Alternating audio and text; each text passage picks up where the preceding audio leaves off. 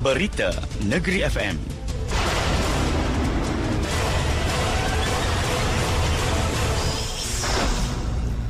Assalamualaikum dan salam Malaysia Madani. Bersama-sama saya, Noliza Hana Abdullah Sani.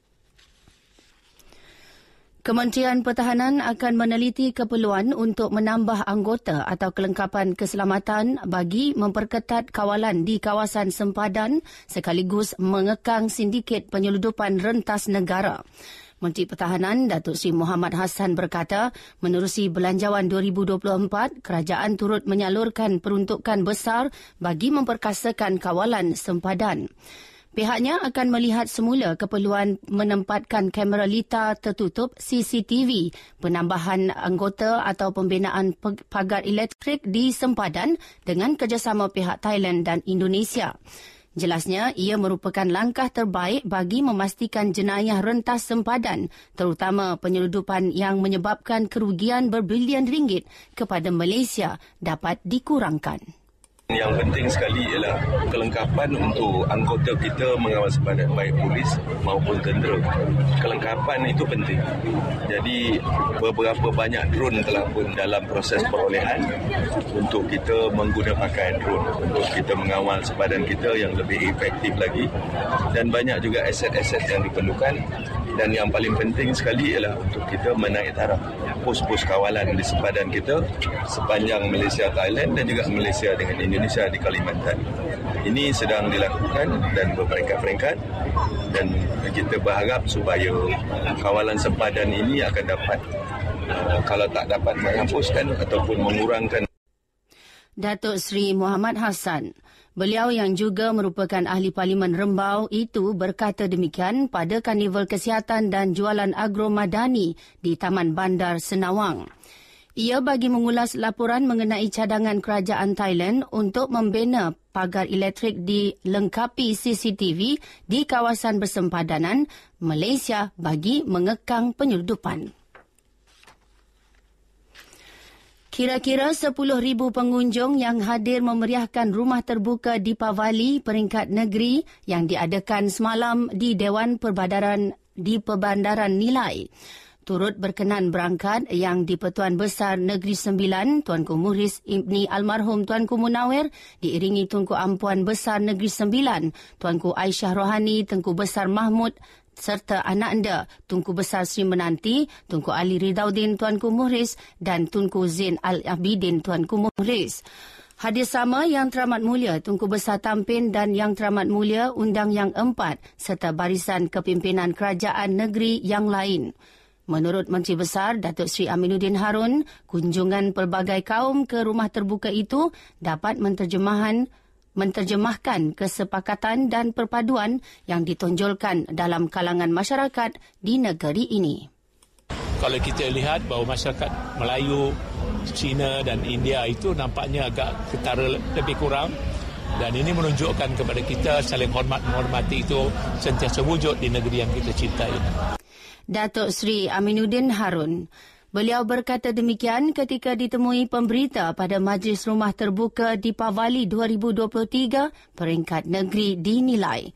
Program program turut dimeriahkan dengan pelbagai pengisian menarik seperti persembahan tarian daripada pelbagai kaum serta persembahan nyanyian daripada kumpulan Elicats dan ramai lagi. Datang ni sebab uh, untuk meraihkan untuk kaum satu Malaysia. Okey, jadi kita meraihkanlah bersama dengan mereka untuk uh, kahwin dia lah rumah hari rumah terbuka hari ini. Uh, jadi saya sambut sekali lah dengan orang sekali saya sangat gembira. Kita di Malaysia satu bangsa kan. So kita tak kira lah Cina ke uh, India ke Melayu ke uh, kita raikan lah semua perayaan di Malaysia kita pun tengok AP jugalah satu Malaysia kan semua ada datang kan. Uh, kita pun tak pernah datang first time datang sini untuk rumah terbuka sini lah dari sini kita nampak kemufakatan kita macam mana. Apa tidak kira kaum semua kaum ada di sini. Ini merupakan satu apa penanda yang baik untuk Negeri Sembilan. Hazaliana Zainal Abidin, Mei Chua Ziari Hong, M. Susila Devi dan Suresh Armugam. Wacana Nasional. Tunku Besar Sri Menanti, Tunku Ali Ridhaudin, Tuanku Muhriz dan Tan Sri Rafiah Salim dilantik sebagai Pro-Chancellor Universiti Kebangsaan Malaysia UKM yang baharu. UKM dalam kenyataan memaklumkan pengisytiharan lantikan tersebut telah disempurnakan oleh Chancellor UKM yang di-Pertuan Besar Negeri Sembilan, Tuanku Muhriz Ibni Almarhum Tuanku Munawir pada Majlis Convocation ke-51 UKM.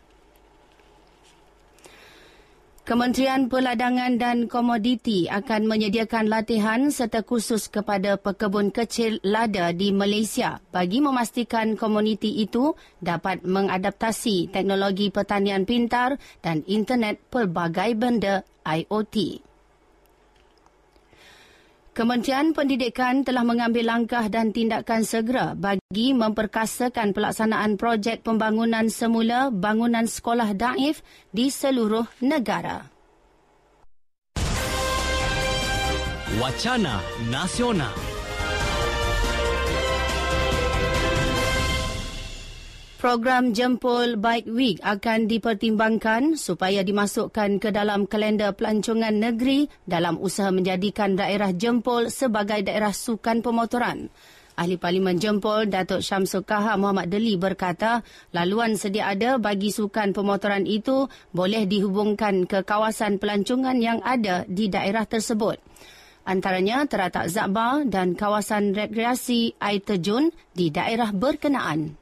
InsyaAllah di masa akan datang dapat kita susun atur lagi program yang lebih terancang supaya bila saudara-saudari para bikers yang ada yang dapat hadir di jempol ini dapat kita programkan kita fokuskan kepada beberapa tempat yang menarik di bahagian jempol ini di daerah jempol ini. Tadi pergi ke Teratak Zabah tempat kelahiran satu-satunya pendeta sehingga hari ini iaitu pendeta Zabah belakang tu kampung dia dan ada lagi laluan-laluan yang sesuai untuk bikers untuk kita sampai ke berapa kawasan air terjun yang cantik ya di daerah Jempol ini. Datuk Syamsul Kaha Muhammad Deli. Beliau berucap demikian pada program Jempol Bike Week di Dataran Sri Jempol. Program itu disertai lebih 100 penunggang motosikal berkuasa tinggi dari seluruh negeri ini dan Lembah Kelang. Bekalan ikan di negeri ini masih stabil dan dijamin mencukupi sepanjang musim monsun timur laut.